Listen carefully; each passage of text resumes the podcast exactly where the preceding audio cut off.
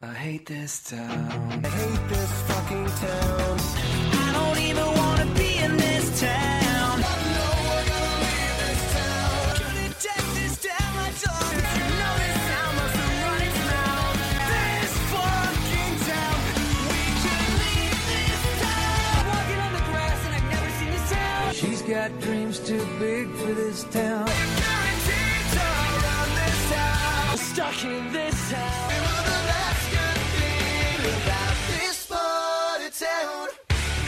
Hello and welcome to Gotta Get Out of This Town, a 2000 pop punk and emo pop retrospective.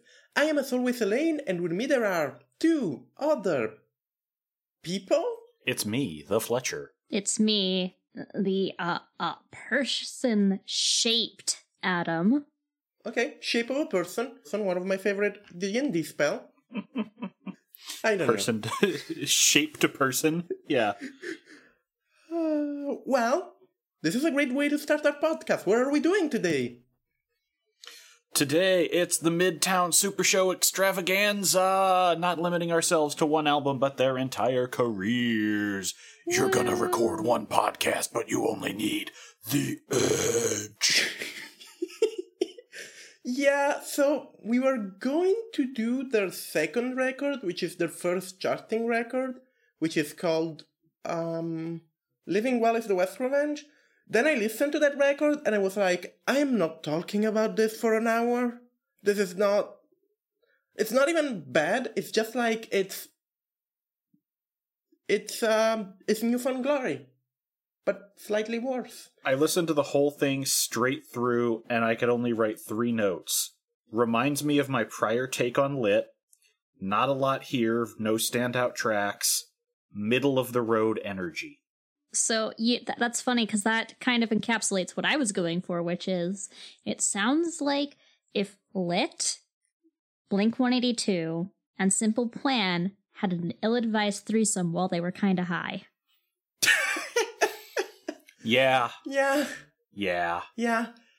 So yeah, so we decided, what if, what if we look at all of the rec- given that there was just another record that we had to cover for this show, we were like, let's look at that one and let's have a whole Midtown Super Show here featuring all the wrestlers from SmackDown, And Dragon Guard, sponsored by Square Enix. featuring Dante from Devil May Cry. Mine is an actual thing that got advertised on. WWE. While I was listening to this album on Spotify, I kept on getting uh, Stone Cold Steve Austin advertising me uh, cold Tide Pods What? Huh. for every ad break. Okay. Okay then. To be fair, the names of all of the people in the band are very like ECW mid carder from like the late 90s. Like, you c- come and tell me that Rob Hitt and Heath Saraceno aren't like a tag team from ECW at some point. I'm sorry. I do. I just looked that up and I discovered that a new campaign highlighting sustainability by Tide features Ice-T, Vanilla Ice, and Stone Cold Steve Austin, trying to get you to wash your laundry in cold water. Oh yeah, iced tea and vanilla ice were there too, but like I am really confused by all of this, and I will propose that we start talking about the history of Midtown. Who are these Midtown people? Why are they in the middle of the town?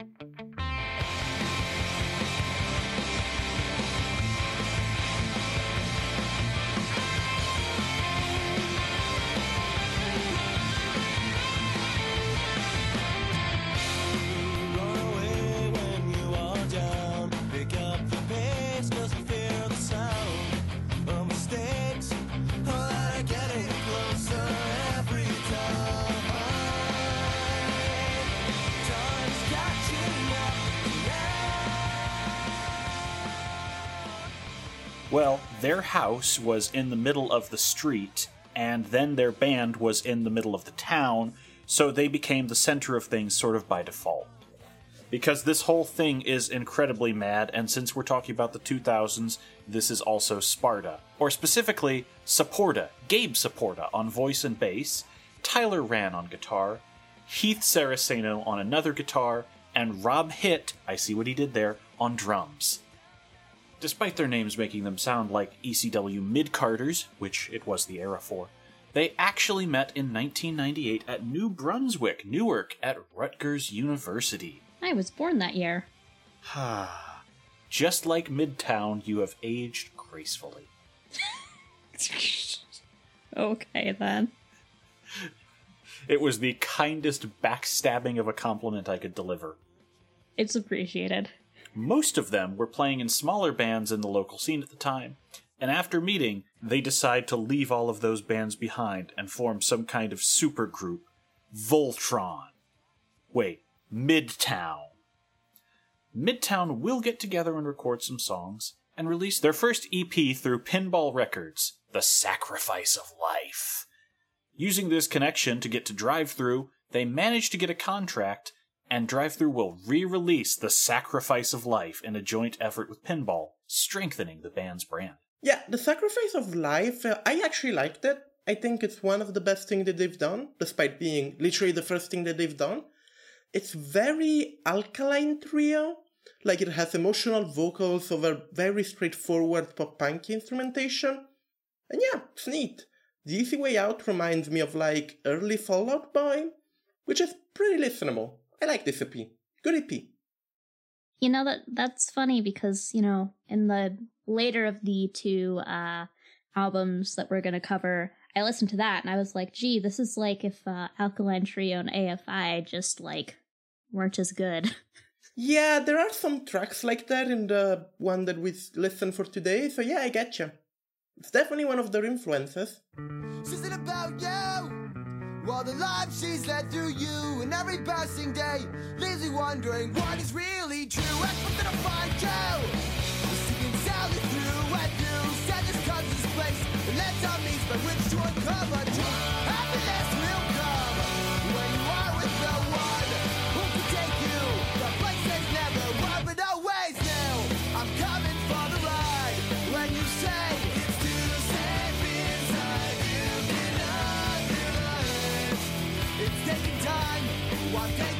In stride. Speaking of their influences, in 2000, they're able to work with Mark Trombino as a producer. And what comes out of this is another album we're not going to talk about that never charted Save the World, Lose the Girl. A record that goes in a more Blink 182 pop punk direction while still maintaining an emo lyrical edge and harsher guitar bits like uh, Recluse, the track on that album.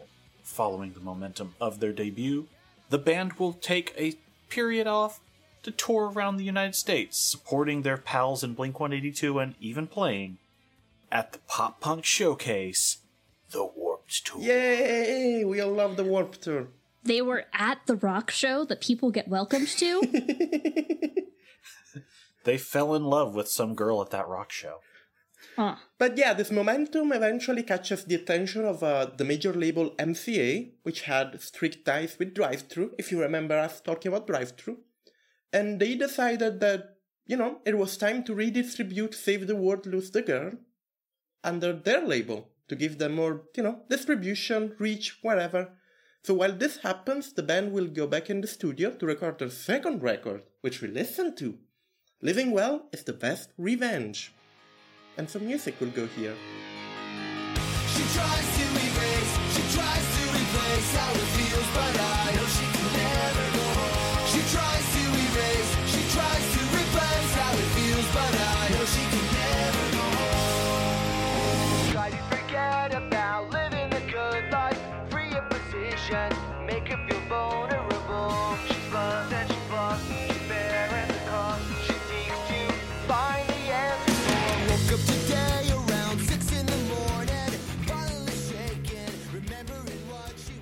Every time I read the album title for this, Mm-hmm. I think that it's going to be Three Cheers for Revenge, and I'm like, My Chemical Romance? Oh, yeah, no, we're not covering them yet. Yeah, the really good record by My Chemical Romance. I want to talk about that so badly. That record is so good. Me too. Also, one of the only REM songs I know. I don't know that song. Living Well is the best revenge. Uh, if you don't put in Midtown's name, will just bring you to the REM track. Oh. Damn, I should have been listening to REM this whole time. But yeah, Living Well is the Best Revenge will be distributed jointly by Drive-Thru and MCA, and will once again be produced by Mark Trombino, which we love. He knows what he did. So we all listened to this, and I don't think, uh, as we mentioned, deserves a track-by-track breakdown. But what did you all think of this record? Firmly mediocre. Yeah, yeah, Middle of the road in the same way that Simple Plan is middle of the road, but it lacks the nostalgia, so like. eh. Also, Midtown doesn't have the excuse of being 17. this dude really like New Found Glory. Like the guitar on this record is very New Found Glory, almost one to one. There are there is a lot of inspiration there, and I don't know. I like some of the songs on here. Like a movie, it's like fast, punky. Faulty Foundation has some AFI vibes, sort of less gothic, but has that speed. But they sort of lose their emo edge on this record, and I think that's for the worse because they sort of that that was their whole personality on the previous records, being sort of like emo and like more serious than their contemporaries. So I don't know. They do a lot with multiple vocalists because literally everyone in the band sings. And maybe I would have more to say about it had I done the usual look up the lyrics that I tend to do for these in the notes, but since we changed plans and didn't do a second listen of this day of, I did not do that, and as a result, eh. No, I agree. I don't think there's a lot here. Like, I'm struggling to find things interesting, but yeah, like every vocalist, every member of the band actually sings on this record, which makes for some interesting ideas in how they layer vocals. But yeah, One Last Time was sort of the worst track for me because it starts as an emo callback and then it becomes just another radio rock song. And you'll know what I think about radio rock songs. They're just not good. So yeah, the best part of this record, just the uh, leather jacket the girl on the cover wears, because it's a really cool leather jacket. You know, that's fair. They have some interesting cover design. But yeah, this is. It's not bad. It's not good. It's like. It's fine. I will not be angry if this was playing in- in my vicinity, but I'm not gonna remember most of it, honestly. I think that this is a really good way of demonstrating why it doesn't get its own episode, though. Yeah. Can you imagine if we had to talk about this for an hour and a half? Yeah, no, th- this record, absolutely, especially after Goldfinger, which was sort of with this vibe of, I don't want to talk about this for like an hour. This record is why we decided to not give it the whole episode. Yep, that's valid. Don't worry, folks. Next week we will be back to normal with. Strung Out. I listened to a bit of the Strung Out record, and it's worth talking about. I don't know if y'all will like it, but Strung Out is interesting. As long as Strung Out isn't secretly sublime under a new name, I'm good. Look, they went through seven different things before reforming. Uh, anyhow,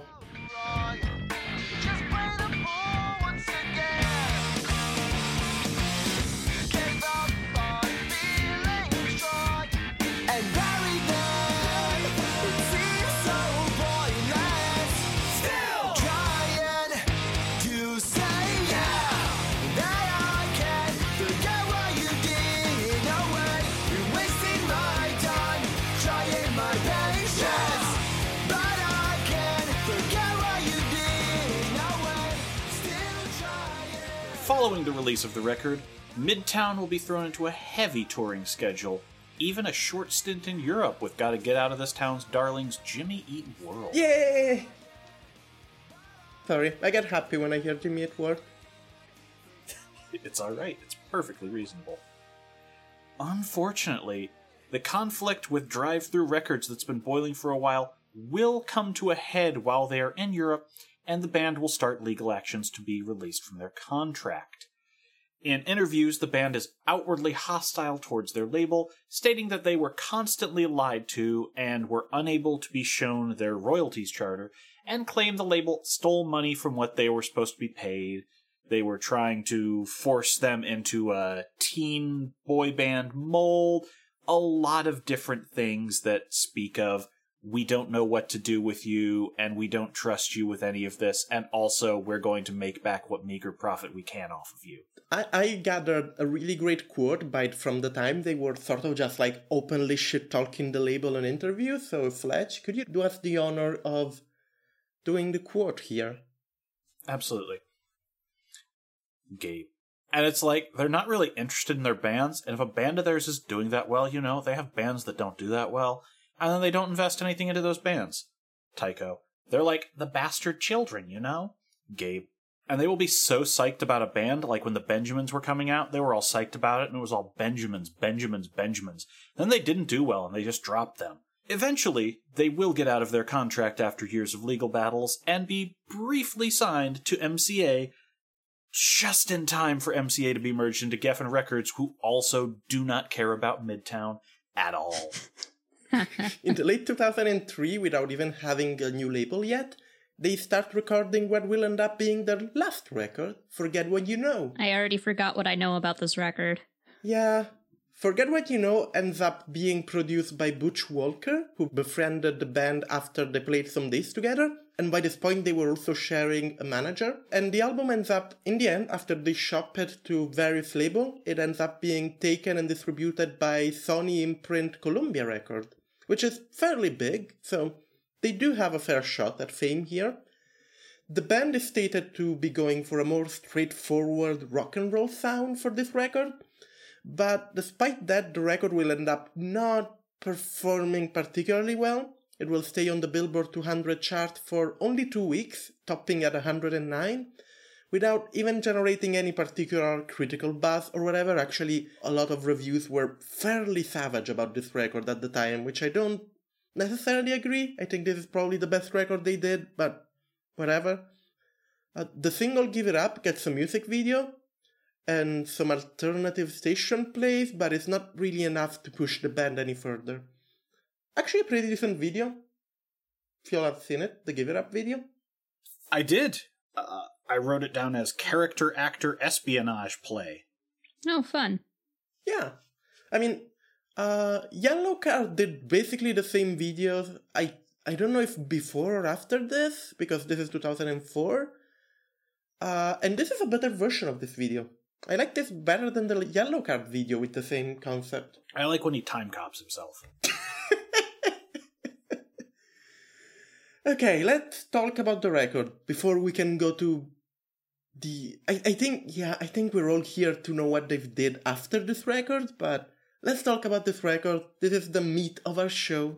Let's do it. Y'all, you're in for some stories. Let us talk about this.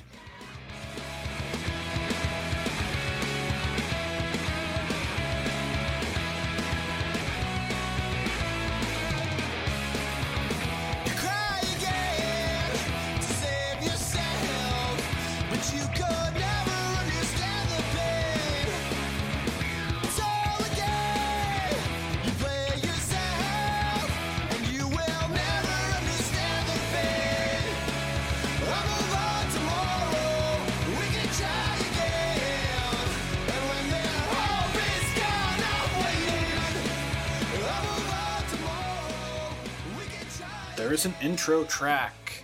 It is called Armageddon Motherfuckers. It is what happens if you do Hell March from the Red Alert series on a budget. It's also only called Armageddon on Spotify. Yep. There is no motherfuckers. Apparently, that was the album name, so. Huh. It's a minute long. It's very. It's an intro. I, I feel it doesn't really fit with the rest of the mood of the record, but whatever. It's an intro. I mean, it, it was setting me up to be not happy with the album because it starts out very quiet. And whenever things start out very quiet, I turn it up because I'm like, oh no, like, are my headphones malfunctioning? Every time. And then I die. Every time. like Charlie Brown with the football, and then I don't like that band for the rest of the album. So that's on them, not me. Lucy yanks the volume control away. Yep, every time. So instead, let's raise one to our savior.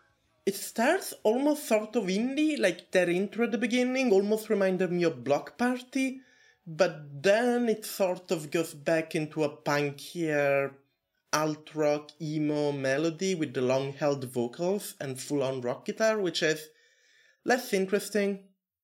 I don't know. This is a decent rock song as a solo that's actually sort of fun. You want people to have fun with their music? What the fuck is that? Honestly, I was just more into the fact that one track in, we were already at a much more interesting sound than all of the prior record. Oh, absolutely. I choose this as the one that we went track by track because this is definitely their best record. It's way more varied. It's a bit more aggressive, a bit more like rock, rather than just straightforwardly pop punk. I don't mind this song. This is a decent song. Also, this is the start of the first half of the record being a whole lot of God titles, and I worried that we were back in DC Talk Town. No, no, this the the, the main theme of this record is like no thanks, I don't like sex, I like philosophy and atheism. That's the the main through line of all of this record. It's a guy being like of being offered sex and being like, no thanks, I like atheism rather than sex. While you were having sex, I studied the Plato. Yep. Honestly, yeah. Yeah. Yeah, it's very how can I put it? It's very fedora. Yes, This whole record is very fedora. carrying around Midtown's Forget What You Know under your arm like an accessory is the equivalent of certain styles of facial hair, a fedora hat, and or a trench coat of specific length. Again, it's not malicious. Like I, I, I never hated this dude, but it's very, it's very its own thing. It's very like, It's cringeworthy. yeah, This album sounds like someone I would have dated in high school. Like, I can't say that it's horrible, but I don't think that I like it now. I don't regret doing it, but it was a waste of my time, just like Daniel. yeah, basically. Well then, shall we talk about "Give It Up," which is the song that gets the video? And its own single cover art, It does.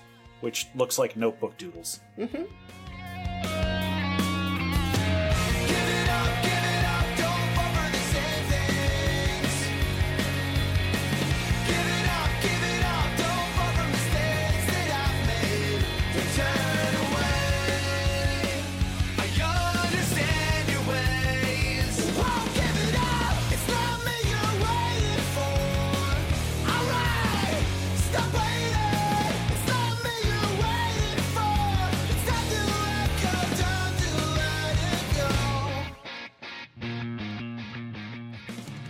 to say that on Lyrics Genius, um, there's, you know, the little clip of the music video, which, as always, is the only part of the music video I'm going to watch. And it's just, he looks like he's about to eat the microphone. Like, he looks like he's about to take a nice big chomp out of it. Look, sometimes you're really angry. Yeah, my dude has some unfortunate Benedict Cumberface going on in this video. Yeah, I like the video. It's like a you know spy thing with a guy with a backpack, which we don't never discover what's in it, and it's like running away from a bunch of people who wants the backpack, and it's just like fun. Literally everyone sees this because it's the backpack that makes people hate you. Mm-hmm. An entire grocery store just starts chasing him at one point while the music takes a break. That was a really fun part. Uh, then he runs into himself singing the song and gets like moved out of the room by the other guy, like threatening to touch him and time cop him into a ball. And then he has to run back up the stairs. Yep. It's very simple, like there have been multiple videos with this concept, like I mentioned before there's a Yellowcard video that's really similar to this. But this probably has like the most imaginative bit that I've seen in a video of this kind. Like the bit when everyone uh, chases him in the supermarket is fun. The bit when he meets himself, that's also fun. I don't know. Like it's it, it's it's a very dumb concept, but it's done well. I enjoy this video. I'm going to pitch the one that goes even harder into this in both dumb and concept. Okay. Do you remember Metallica's I Disappear video for Mission Impossible 2? Oh, I don't. They're all spies who are so good at their job, they manage to escape the opening scene of Mission Impossible 2 before Tom Cruise finishes climbing the bluff. oh God. Yeah. and all of the band members are in different thriller picks. Like one of them is being chased by the plane from North by Northwest. One of them is walking against a crowd in a suit in the middle of Wall Street, man. And Lars Ulrich is fleeing from some kind of shockwave down the streets of San Francisco in a muscle car. Does the does the thing that is fleeing for have the Napster logo? Because that's really scary. No, but it does cause someone to jump out a building. Okay. But yeah, this is I don't like this song, but it has a good energy. I can't remember a single thing about the song. I listened to this twice and nothing. Yeah, I know the feeling. I think that this album might be slightly haunted or something. or like this band. Like I remember their l- later thing very well, but this, it's like, you know, I've listened to it this week, I've listened to it this morning, and it just slip slides right out of my brain like it's been greased. The names of the tracks are way more memorable than anything that happens inside them. that is not unfair. I don't know, the song is sort of like Alkaline Trio but worse. Like Alkaline Trio was doing this kind of sort of like heavy, punky, but with sort of a heavier edge song like four years before this record, and it was doing it better. Like, the problem with this song is that it sort of doesn't have any strong hook. Like, in the middle of the chorus, it goes, Alright, stop waiting! Shouted, really shouted, and I feel that should be the hook for the chorus, but it doesn't really work for me. It isn't enough, it isn't really memorable has this really lame bridge that sort of kills the energy, doesn't work as a build up. I don't know. Maybe if this was like two minutes, I would have enjoyed it. But it's three minutes 39. It's very repetitive. And Fletch, do you have a percentage of how much of the song is Give It Up? It turns out it is roughly 25%. So little? That's that's So little. He does repeat a lot of things, not as much as you think. It's, if I were to add, it's not me you're waiting for's, we'd jump up to 40 or 50. Okay. That, it feels way more repetitive than it is, I guess. The problem is, it's not just repeating one line, it's repeating three sets of lines. That's what makes it worse.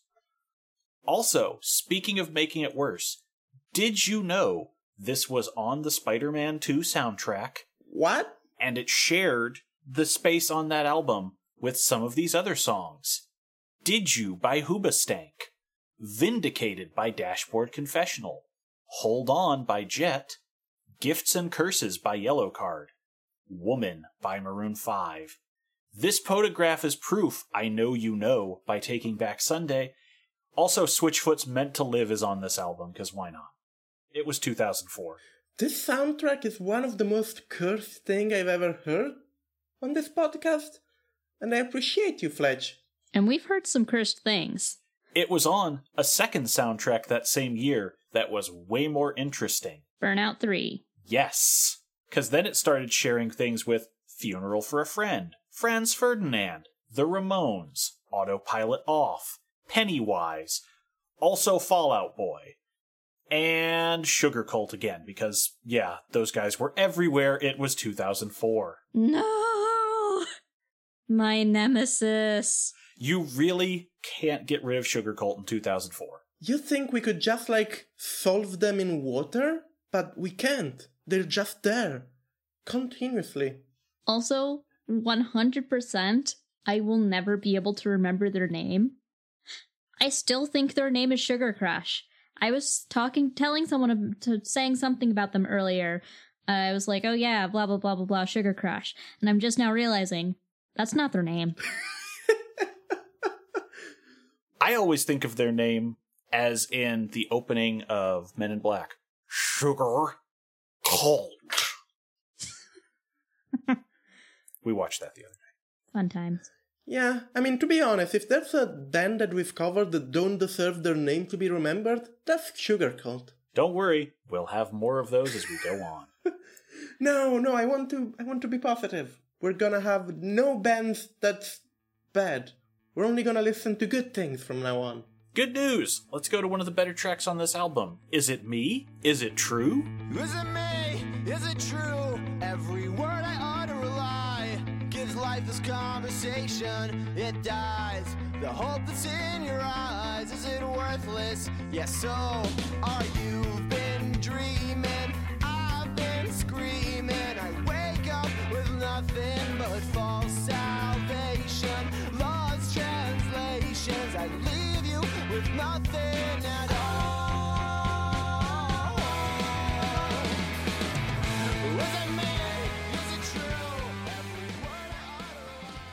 It has a very grungy bass opening, but then after that, uh, you said it's one of the better. I don't like it much. It sounds like if someone slowed down of a Loud Boy song by half speed. It's suddenly alt rock. And then there's baby piano playing in the background of different parts of this track, which is even better. Yeah, I don't know. and, much like me, sex is old, old and boring. Yeah, they keep they keep going on that theme. it will come back, and yeah, I guess. This is dating tips for the teenager who doesn't know why everybody punches him when he speaks. Oh dear. Like in this song, they shout a lot, but I don't think this guy voice is made for shouting because it's very monotone. I feel that he ruins a lot of the songs. I don't really like this guy as a emo singer. I think there's very little emotion in his voice. And yeah, I don't know. I appreciate the dark, grungy bass, but I don't know. I don't get this song. This doesn't really enthuse me. It's not amazing, but it has one of the most distinct sounds on the record. It's in and out, it's well paced. I like it. It's my number one with a bullet. I see what you've did there. Yep. So now I have two Fall Out Boy songs stuck in my head, and like, I think that I'm just gonna quit now. Because of the baby piano in this track, I have the Muppet Babies theme stuck in my head. So shall we move on to? Uh, well, we can skip God is Dead because pop punk killed it, and it's an unremarkable one-minute mid-throw. My single note is trans song, trans song, as in transition. You're not bringing that back, Fletch. Let's go on to a whole new world.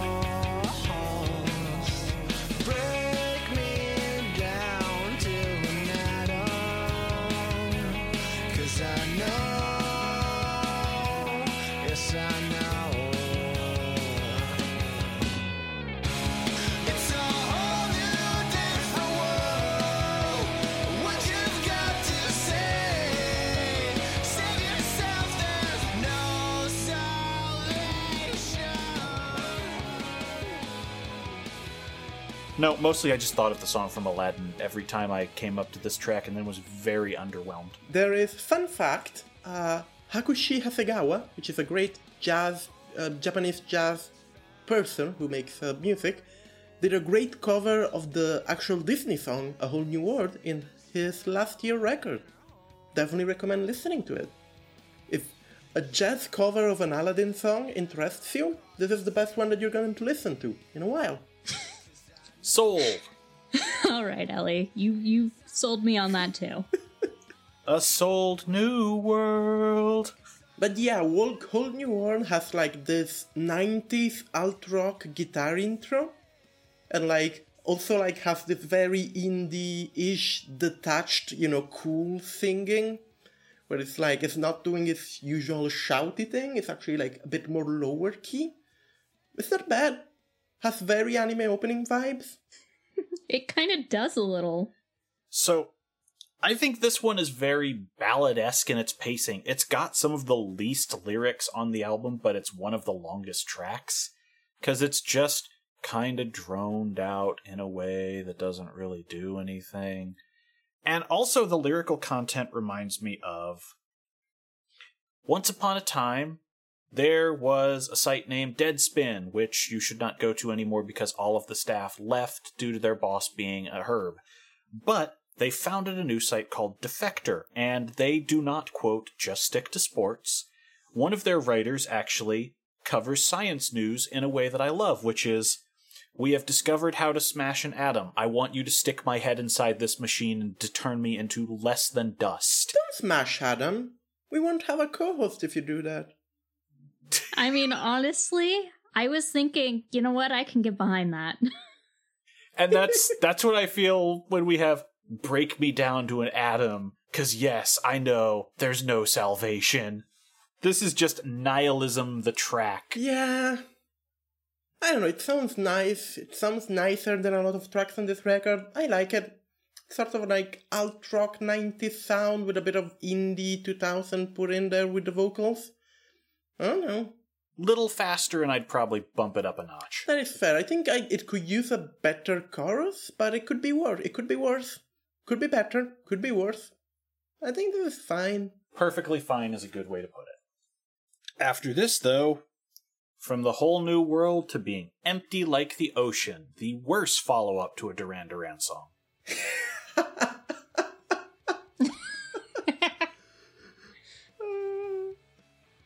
don't even know why I got that joke. It's such a huge leap.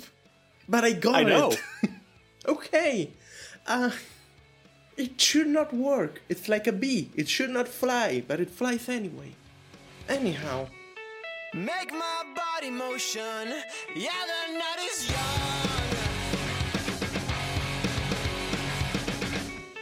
Open like the ocean, cold and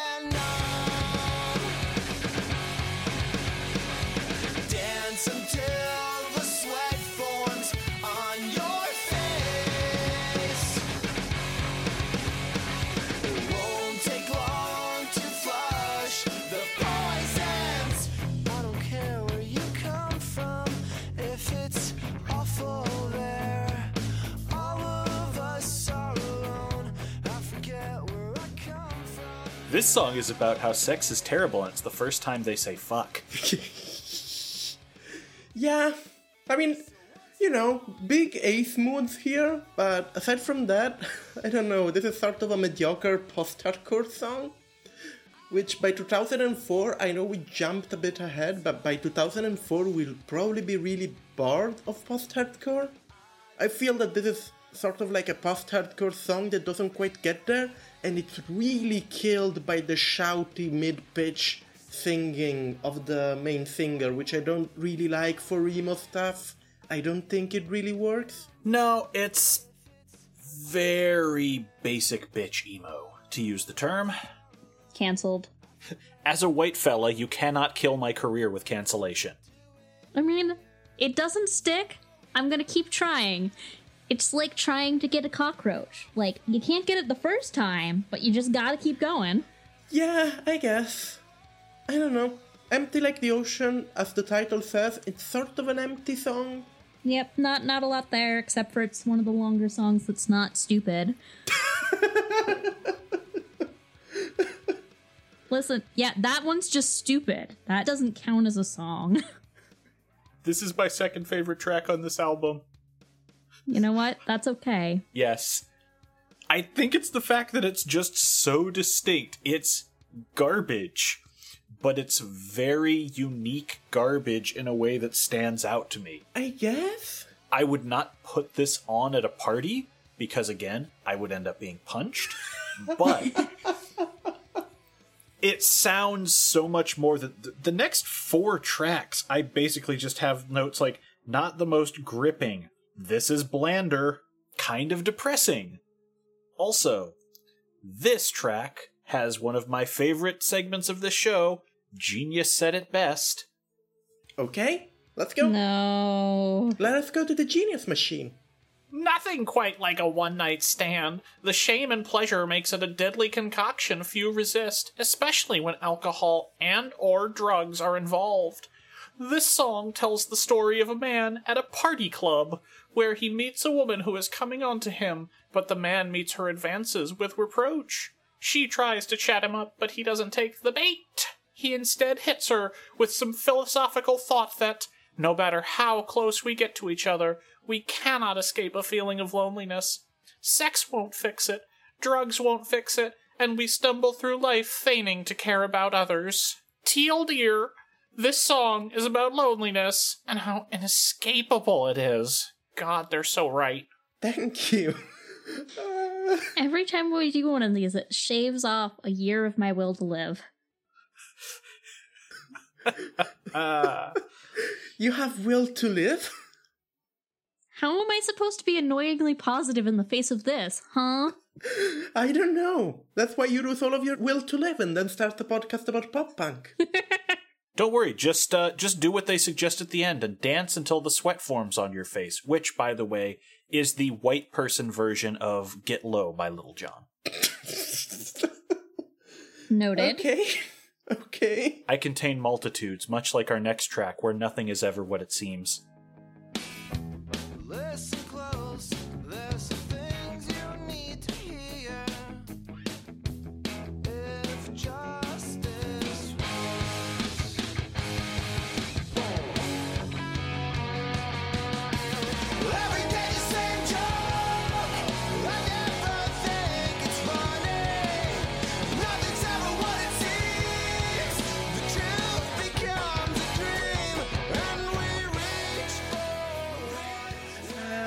This is once again Midtown trying to do like Taking Back Sunday. So, like, Taking Back Midtown, I guess. They have like about 30 seconds of song on this and they stretch it for like 4 minutes. I don't know. I hate this. This is very bland. And this was about where I started going, so what tracks could you cut on this album? Because there's a few. I know one. You could definitely cut this one because again, this song should be 30 seconds. Like they have 30 seconds of a song written and they stretch it out to 4 minutes and it's terrible. Also they use the line don't cry for me I'm already dead, which you dumb fuck, that's from The Simpsons. You don't sound smart when you say that. That is literally a line from The Simpsons. I know it was great. I always think of that Barney art film. Don't cry for me, I'm already dead. That is a good Barney impression, by the way. I can do a soberingly large amount of the Simpsons cast. Good job. Hey, uh, Barn, I, I think you gotta pay your bill. I mean, me telling you good job wasn't an invitation to do more Simpson impressions, to be fair, but yeah. We had to do something to discuss this track. Yeah, I don't know. I don't like this one. I think this is one of the weakest songs on the record. Mm. It easily is, and that's counting the fact that there are two transitional tracks. Mm-hmm. One of them being The Tragedy of the Human Condition.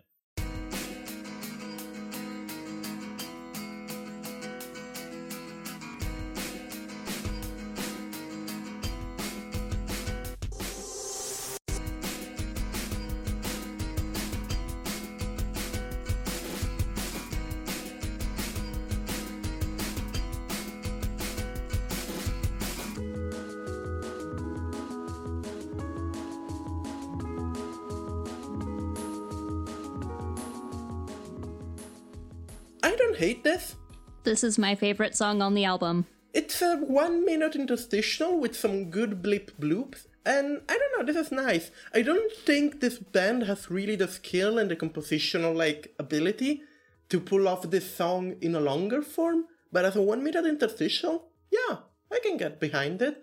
I love it because it's a one minute interstitial. Chill pop punk beats to study to. Is that what the guy on the cover is doing? Studying? I don't know. I mean, yeah. I want to see an anime version of this of the cover to this album just put to some random station because it has some serious lo-fi beats to study two vibes, but in the other depressing direction. Honestly, yeah. Lo-fi lives to struggle to get out of. Yeah, for the people who are not seeing the cover right now because we're an audio medium, uh, the cover is like this dingy table, like wooden table, and there's this old person eating some breakfast cereal on it, and it's all like this, you know, this profile shot, and it's really, yeah, no, I can see it. It's a very lo-fi beat to study for in a very sad way. Back to The Simpsons for 10 seconds. It's Lenny, please don't tell anyone how I live, the album cover. Yes, yes. It, it's lo-fi beats to have your school workload induced nervous breakdown to. That explains where the hair went. Yep. Also, this makes me want cereal, which I cannot eat because I'm trying to lose weight. Sad. Good news, I have an empty sack of cereal right next to me because it's my snack food. It was Special K. I eat it dry. By the handful. Are you a chicken? I don't know what you're talking about. Ah, This is the wonderful humor that Out of This Town provides you. Shall we go to the next song? Let's start waiting for the news.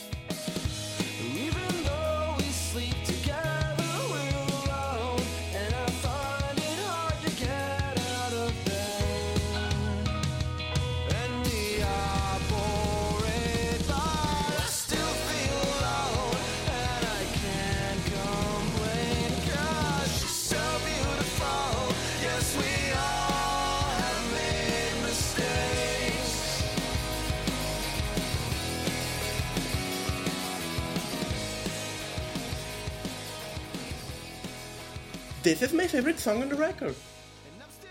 I can see that. It starts with the singer trying to do emotions, and the way that the singer does emotions is like, what if I do a falsetto? And like, it's not how humans express emotions, but I guess it's a way to express emotions. And yeah, I don't know, it's sort of good. The falsetto bit is very E- Elliott Smith-y, especially like it reminds me of Figure Eight because of the there's a prominent piano bit and it's sort of soft, and then it moves into this really good emo chorus with some good melodic work that's sort of offbeat and reminds me a bit of Fall Out Boy. There's like some great production. I really like the piano on this song. The song is sort of like a really low key banger. It's like good stuff. This is the number three in my top three. It's incredibly depressing, but it does have an energy. It does not waste your time. And it's got that goth love feel that I'm all about. Yeah, I would also like to note that on this song, it once again we go into the theme that this guy really doesn't like sex. Like a lot of it is like even though we sleep together, we're alone. And like, dude, asexuality is a thing. You don't have to be so goddamn Nemo about it. Like, it's fine. You cannot be sexually attracted to people. You don't have to write like about five emo songs about it. See, that's the thing is that, like, points to Cobra Starship, like, I think that they may have not have been asexual. Yeah. Yeah. I think they might have just been an incel. Yeah, that's fair. That is fair. Like, I am all for ace songs. We need more of that shit. I don't I I don't think this is it. Yeah, I don't know. I like this song. This is like a really solid emo song where the slow part works really well, and the more heavy part has like some really good melodic work, and the production is great. Production is actually very layered. The piano works really well, which I don't say a lot. I think in implementing piano in emo is often really cheesy, but the production really works well here. I really like the piano and how it's used. And I'm not sure I completely get the lyrics, but whatever. It sounds good. Favorite song of the record. Yay. Oh, the lyrics is it's a son talking to his father about the crushing depression over losing or being left by a partner and just Yeah, you think you know somebody, but even though we sleep together, we are alone, and both of them find it hard to get out of bed in the aftermath of whatever happened. It's got some real sting talking about a seaside town that has been abandoned by the shipping industry energy. Yeah. What is the next song? Until it kills, the second one that starts discussing all those poisons in us. Tarnish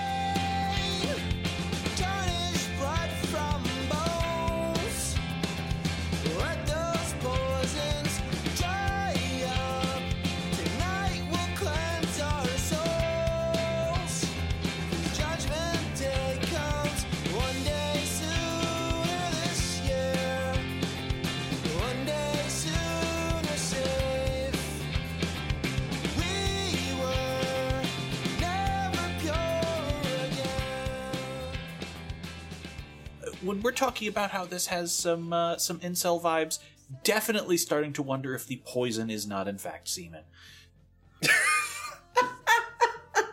Fletch!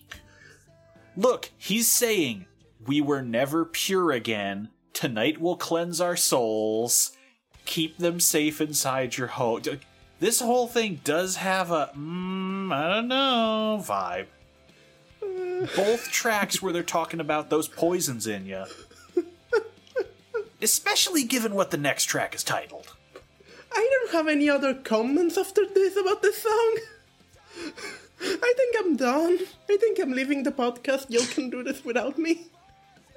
Ellie, don't be a coward. If I haven't quit yet, you can't quit either. You've quit multiple times on this podcast, Adam. But I'm still here. that is fair. Also, I will give some actual criticism and constructive discussion. Uh, Until It Kills is weirdly chipper given the lyrics that I was just quoting, and goes on one loop too long. I think if you cut this down by one verse, you'd probably have a good song, but it does start to turn into some never ending sea shanty bullshit. Yeah, I got really distracted during this song. Like, I genuinely started to listening to Cobra Starship song during the song. I, I, when I say I don't have any further comment on the song, I honestly mean it. I don't remember it. I'm sorry. This song is the musical equivalent of when a load screen goes on longer than five seconds in a video game, so you pull out your phone and fuck around with it for 10 minutes. That is very accurate. That is actually very accurate. Anything, Adam? Yeah, I, y- y- y'all said it all. Like, Speaking of saying it all, how about the real mouthful of a title on track 12? Hey, baby, don't you know that we're all whores?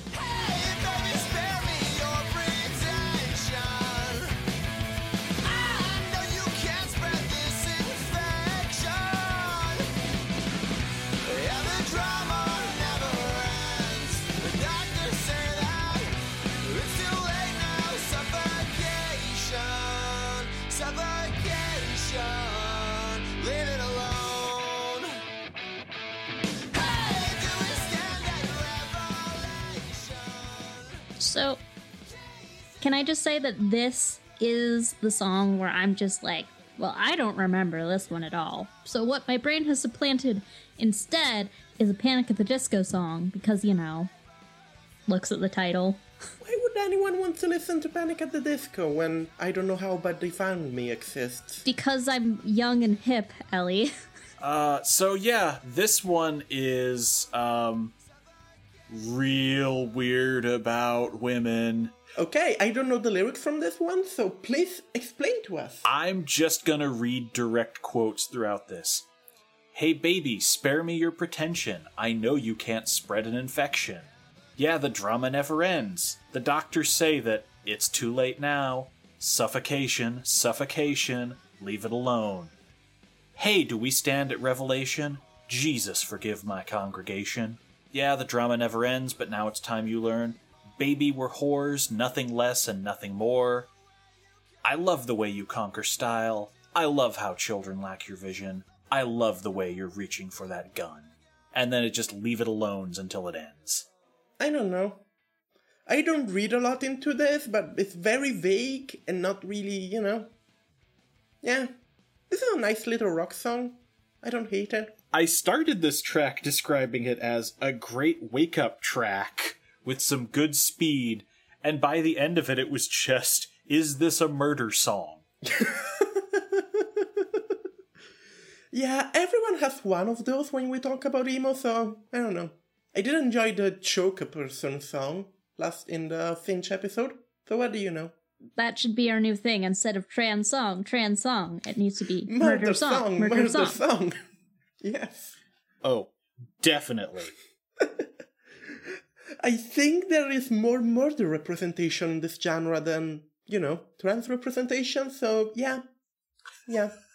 Ah, Murderer's Rights, the pop punk anthem. I don't know. The only thing I have to say about the song, aside from it's honestly like a fa- fine rock song, the last 30 seconds are not that good.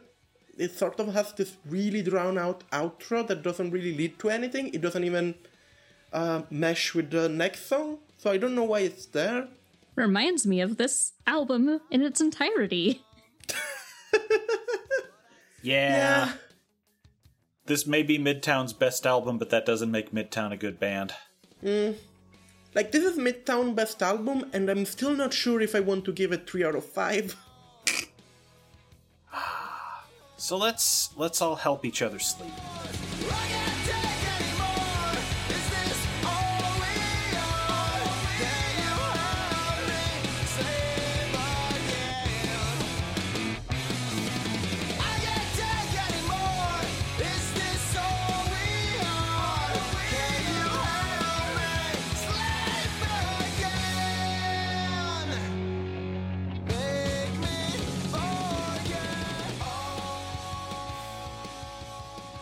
Time for the Atom Smasher. Uh, My one note on this song is this is too loud and I don't like it. I don't know why you give this song this title because it's one of the loudest, fastest tracks on the album. I don't know, it doesn't really click for me. Again, they they're lacking sort of catchiness, they're lacking hooks. Like this song feels loud for the sake of being loud, which just throws me off. I don't know. I don't love it. I don't it, it never clicked for me. Every time I listen to this song it's just like, ah, loud. I liked the guitar on this one. I thought it was neat. I didn't mind that it was loud because I just ha- always have my volume turned down very low when I listen to these things now. Because some people can't be trusted to keep their music at a reasonable volume consistently through the track. How are you like under 40, Adam, when you say these things? I'm right here.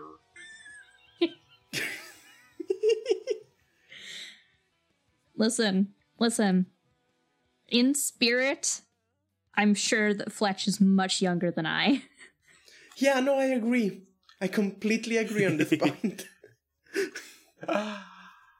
Uh but yeah, we're we're in the home stretch and there's so little left to discuss. So let's move on to Manhattan.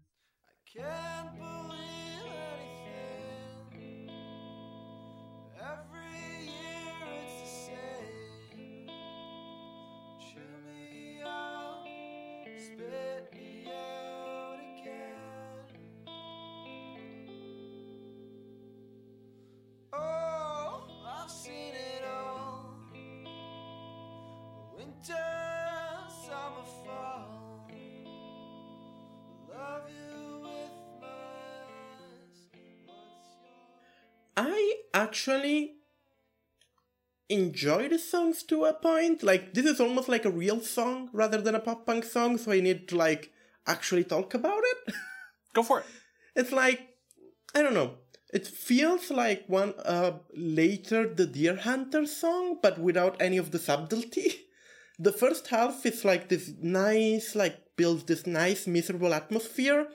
The production helps a lot. It's like it starts very acoustic, very minimalistic, and slowly swells with like I don't know if they use strings, but they definitely use some kind of digital sound, and it sort of swells up this atmospheric shit. And like there's this really good build up that goes from like really minimalistic and miserable to like builds and builds and layers and layers, and then it bursts into a rock song, and it's again just very loud.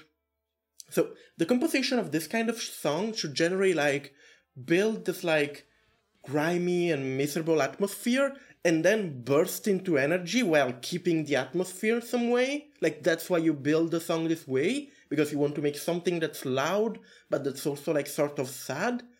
But when this bursts into energy, it sort of loses all of the sadness and like sort of atmosphere of the first bit. And I sort of lose interest at this point. It just becomes loud for the sake of loud. I think it's a really good half of a song. I really like the atmospheric, sad, like first half. And then I could take or leave the the the second bit. I liked this song t- also. Like I, the first half was good. I thought it also could have been shorter, which is bad news. Um, if I want to shorten the three minute long song, Yeah. And if you want more songs like this, just listen to Act uh, 5 by the Dear Hunter, which is a really good, like, sort of post hardcore, progressive, weird record. I second that notion. Listen to The Dear Hunter. It's good. Fletch, do you have anything on this one? Uh, honestly, this feels like it should be a final track outro to the album, just the way it's paced and the build up and the climax. That's why the fact that we have the one more track is wild. Do we want to get into our very mixed experiences with, uh, Yeah, let, let us talk about So Long as We Keep Our Bodies Numb, We're Safe.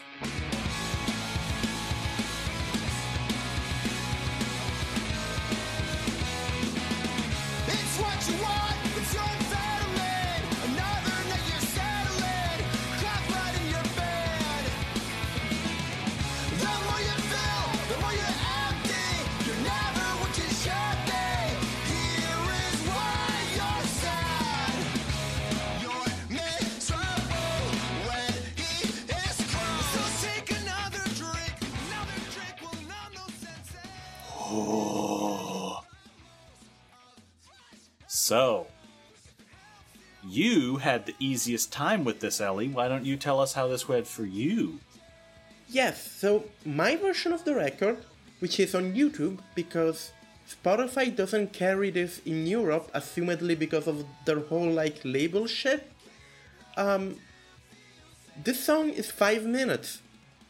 I can also access from YouTube a two minute cut from the video game ATV Off Road Fury 3. Truly a classic. And holy crap, that one is chopped up. And I can also access a 4 minute Nightcore version of this track, which is, to be honest, the best version of this track.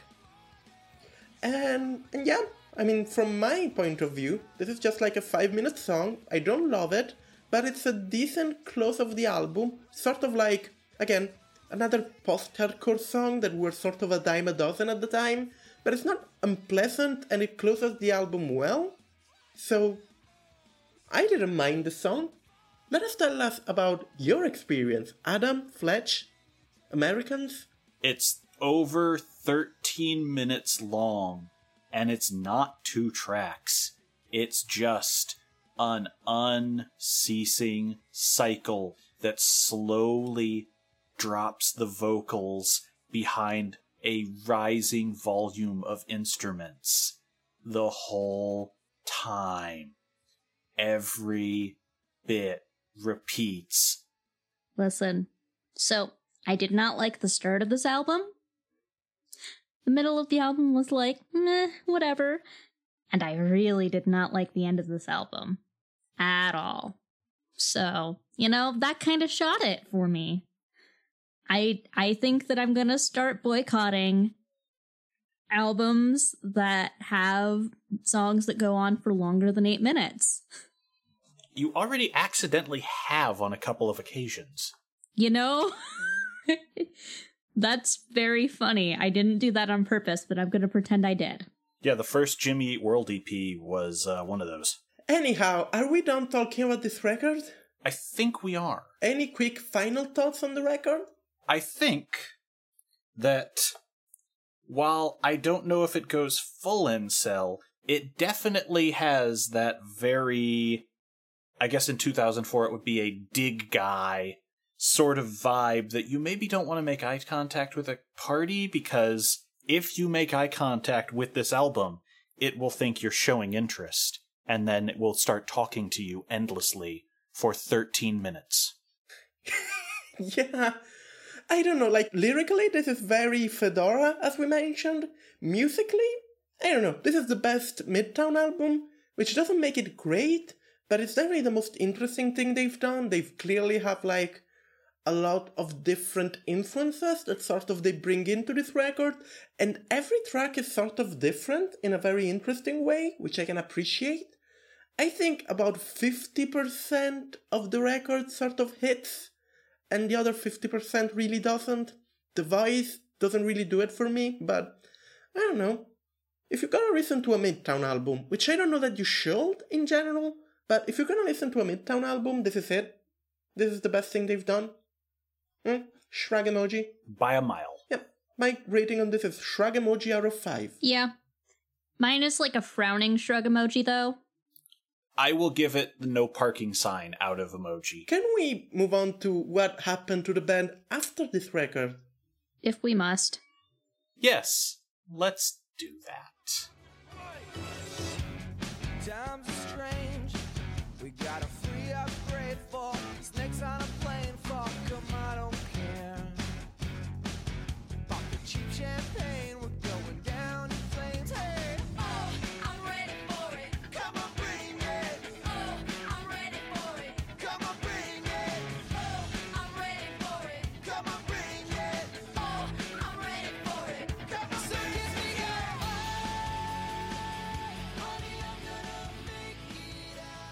So, in 2005, after touring with Armor for Sleep, the band will split, with all of the members going their own way. Heath Saraceno will join Senses Fail for a fairly long stint, but we all know this is not what everyone is here for, because there is a big elephant in the room when we talk about Midtown.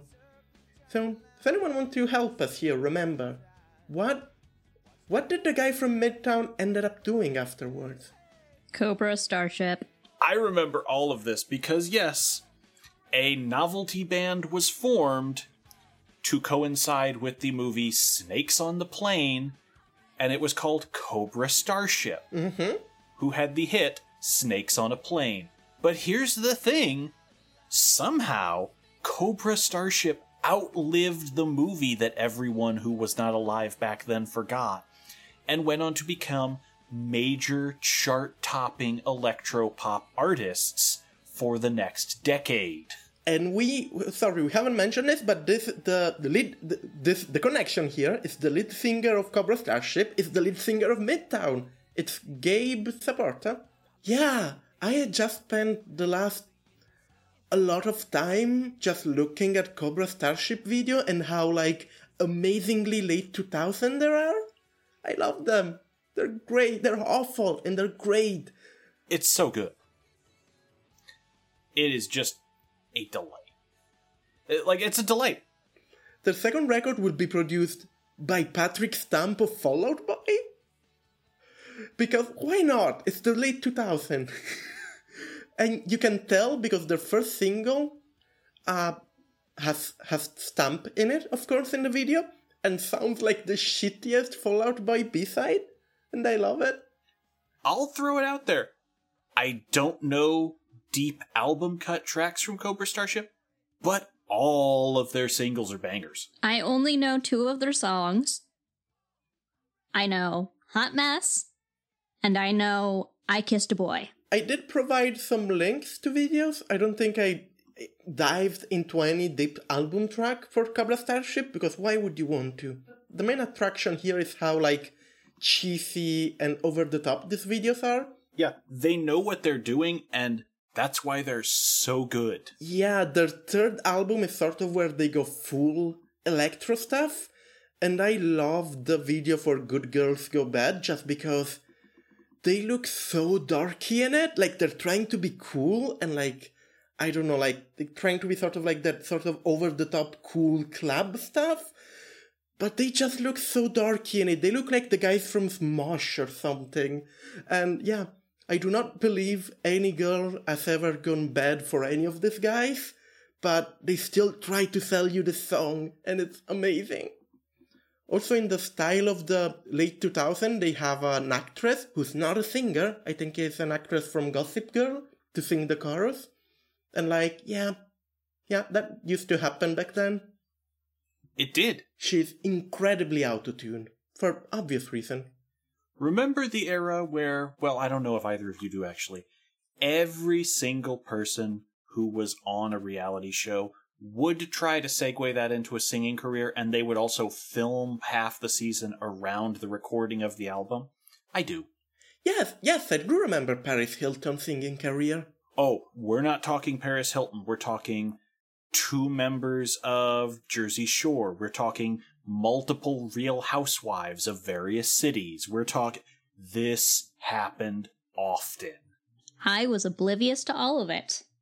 Ignorance is bliss. I love this era of bullshit. I love it. I just look at this video and smile because it's so dumb. And yeah. No, Cobra Starship. The guy from Midtown went to do Cobra Starship. In 2011, they will, you know, publish their last record. And can you li- can you list, Fletch? You're good at lists. Can you give me Okay. the featuring list on the video for the on the first single for their last record? Well, their first single will feature Andrew and Andrew, twin lookalike DJs, Brooklyn hip hop duo Ninjasonik, photographer Nikki Digital, MTV News correspondent. Remember when there was an MTV News to have correspondents? James Montgomery, L Magazine's creative director Joe Z, JustJared.com's own Jared Eng, Jersey Shore's The Situation, singer Wynter Gordon, actress Zelda Williams, her late father, comedian and actor Robin Williams, the soup host Joel McHale, Pete Wentz of Fall Out Boy, and, of course, your favorite, waning hip hop and late night superstar Jay Leno. I made up some of those, but you can't tell which ones, and that's the best part. I love this. I was watching this video and it was like Robin Williams suddenly, and I was like, what the fuck is this? I love this. I love this so much. I cannot explain how much I enjoyed researching Cobra Starship for this episode. Oh no, I'm going to take this to the next level by continuing this story with the record featuring titles such as Pete Wentz is the only reason we're famous, and The Scene is Dead, Long Live the Scene, and of course, hashtag One Night. I am sorry, Fletch. It is hashtag one night, bracket, one night, close bracket. You have to get the title right. Yeah, the late 2000s were a thing. They were both fantastic and horrifying. Also, important note here in 2010, Gabe will actually be fundamental in introducing millionaires. Remember billionaires to a record label?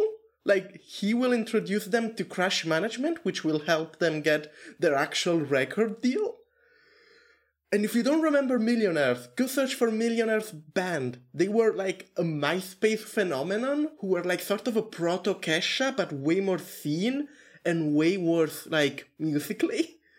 Like they had that sort of party persona, but with the whole scene aesthetic, and they were terrible. I know what all of those words mean, but I don't know a thing you just said. Your it's your brain mm. trying to protect you, Fletch. And everyone hated them. I feel a bit too much, but they actually got a record deal.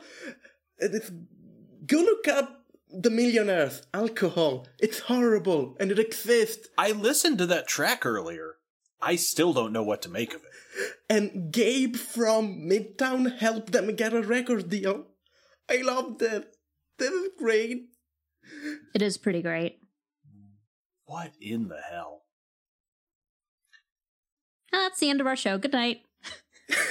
Cobra Starship is like the weird dark mirror to LMFAO. Yeah, they're like, what if LMFAO was? I don't even know how to uh, how to put it. They're definitely less charismatic than LMFAO, and probably less, slightly less in on the joke. especially in their last record, which was a bit more serious, quote unquote. And I don't know how to what to make of it, except that I love it.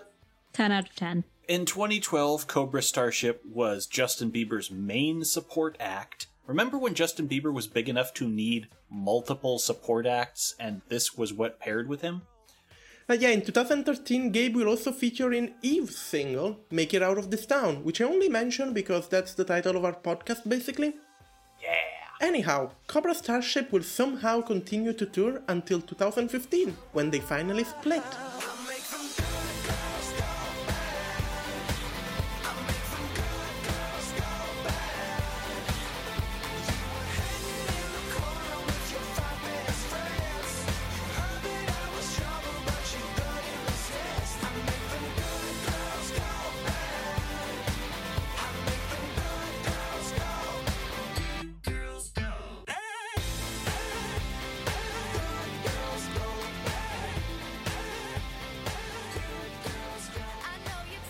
Let's talk about where all of them are now. As we've mentioned, Gabe Saporta takes quite a while with front facing presentation gigs for MTV and radio stations, becomes a manager and producer with Mike Carden of the Academy. Tag Music, also known as the Artist Group, is uh, the company he founds. Their roster includes Naomi Wild, Palm Springsteen, Mark Johns, and Tessa Violet, who uh, I guess started her career as a vlogger and, despite being 30, looks 12. Yeah, I had to check it out because I was like, how old is this person? And like, she's 30 and genuinely looks like she's like 12 or 13. It's, I mean, it's basically Adam. God damn it. I don't know what this person looks like, uh, but uh uh if you ever want to picture me in your head, probably that's close. Previously known as Meekakitty, Yep. and as of four hours ago, she was playing Among Us with fans. Of course. ah, Rob Hitt is now a web developer. Bless his heart. Heath Saraceno, after playing for six or so years in Senses Fail, retired to private life, and the trail goes cold. And whatever Tyler Rann is doing, we're sure he's having a bloody good time of it. Yeah, he has a dog. I, I stalked his Instagram. He has a dog. He's been in Italy like three years ago. Still plays music sometimes. I don't think it's his main gig, but he seems to be doing alright. And that's Midtown. That is Midtown. We've completed Midtown. Where does Midtown chart in our stack? Do do do do do do do do. Am I just adding Midtown, or do I count the Cobra Starship too? I'm afraid we cannot count Cobra Starship because that's not really what we covered. So you have to only put Midtown there. Midtown is lowest. Really? Worse, Of our completed bands? worse than Phoenix TX? Okay, above Phoenix. Okay. I forgot Phoenix TX existed I don't again. think they're better than Zebrahead, but Midtown never used any transphobic slur, so I'm gonna put them second. I'm gonna say Zebrahead, Midtown, Goldfinger, and Phoenix TX is my my chart there. That that sounds like mine too. In terms of music, though, I would put on Goldfinger before Midtown again. I guess, but I need to be petty here. Like, you're not wrong, but. I think also Midtown, at least with this last record, it's way more interesting than Goldfinger. I could see that. Next time we finish a band, we'll be doing our ranks and like Midtown just won't be there. we will just have forgotten them. Anyhow, what's next week? Uh, we are doing An American Paradox by Strung Out, which, I have bad news. Early uh, checking makes it seem like this is also not going to be pop punk. They were touring with Papa Roach at this time. I mean, yeah, that clearly was their last resort for a touring companion. Wow. Wow. Good God, Ellie. Thank you, thank you, That's not a thank you. You're welcome, you're welcome. I didn't get the I didn't get the joke until just now cuz um I'm firing on approximately half a cylinder today, Yeah, that's the mood. but that was that was pretty good. Good job, Ellie. Thank you. You're welcome. Um, shall we go to the ending bit? Ye- Why not? Same song, different chorus.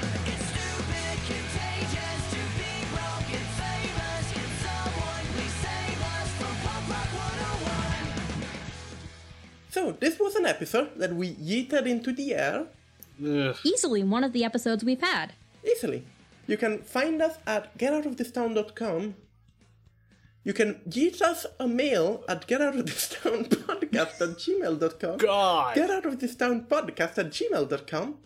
You can yeet us a tweet at GGOOTT podcast. No.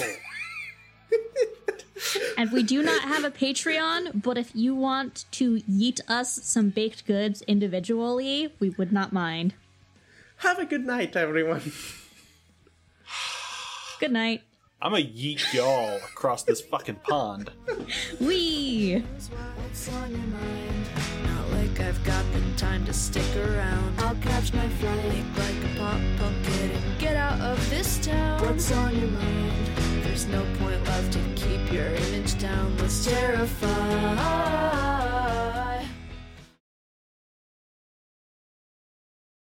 Did you say yeet? No, I said yeah. Oh, okay. you're young. I don't know if No, you're one I'm of not that much of a hip youngster. I didn't know if you're one of them kids what uses that word for everything. I'm gonna yeet a hot dog I down could my be throat. if you wanted me to. That's a thing I've heard coworkers say.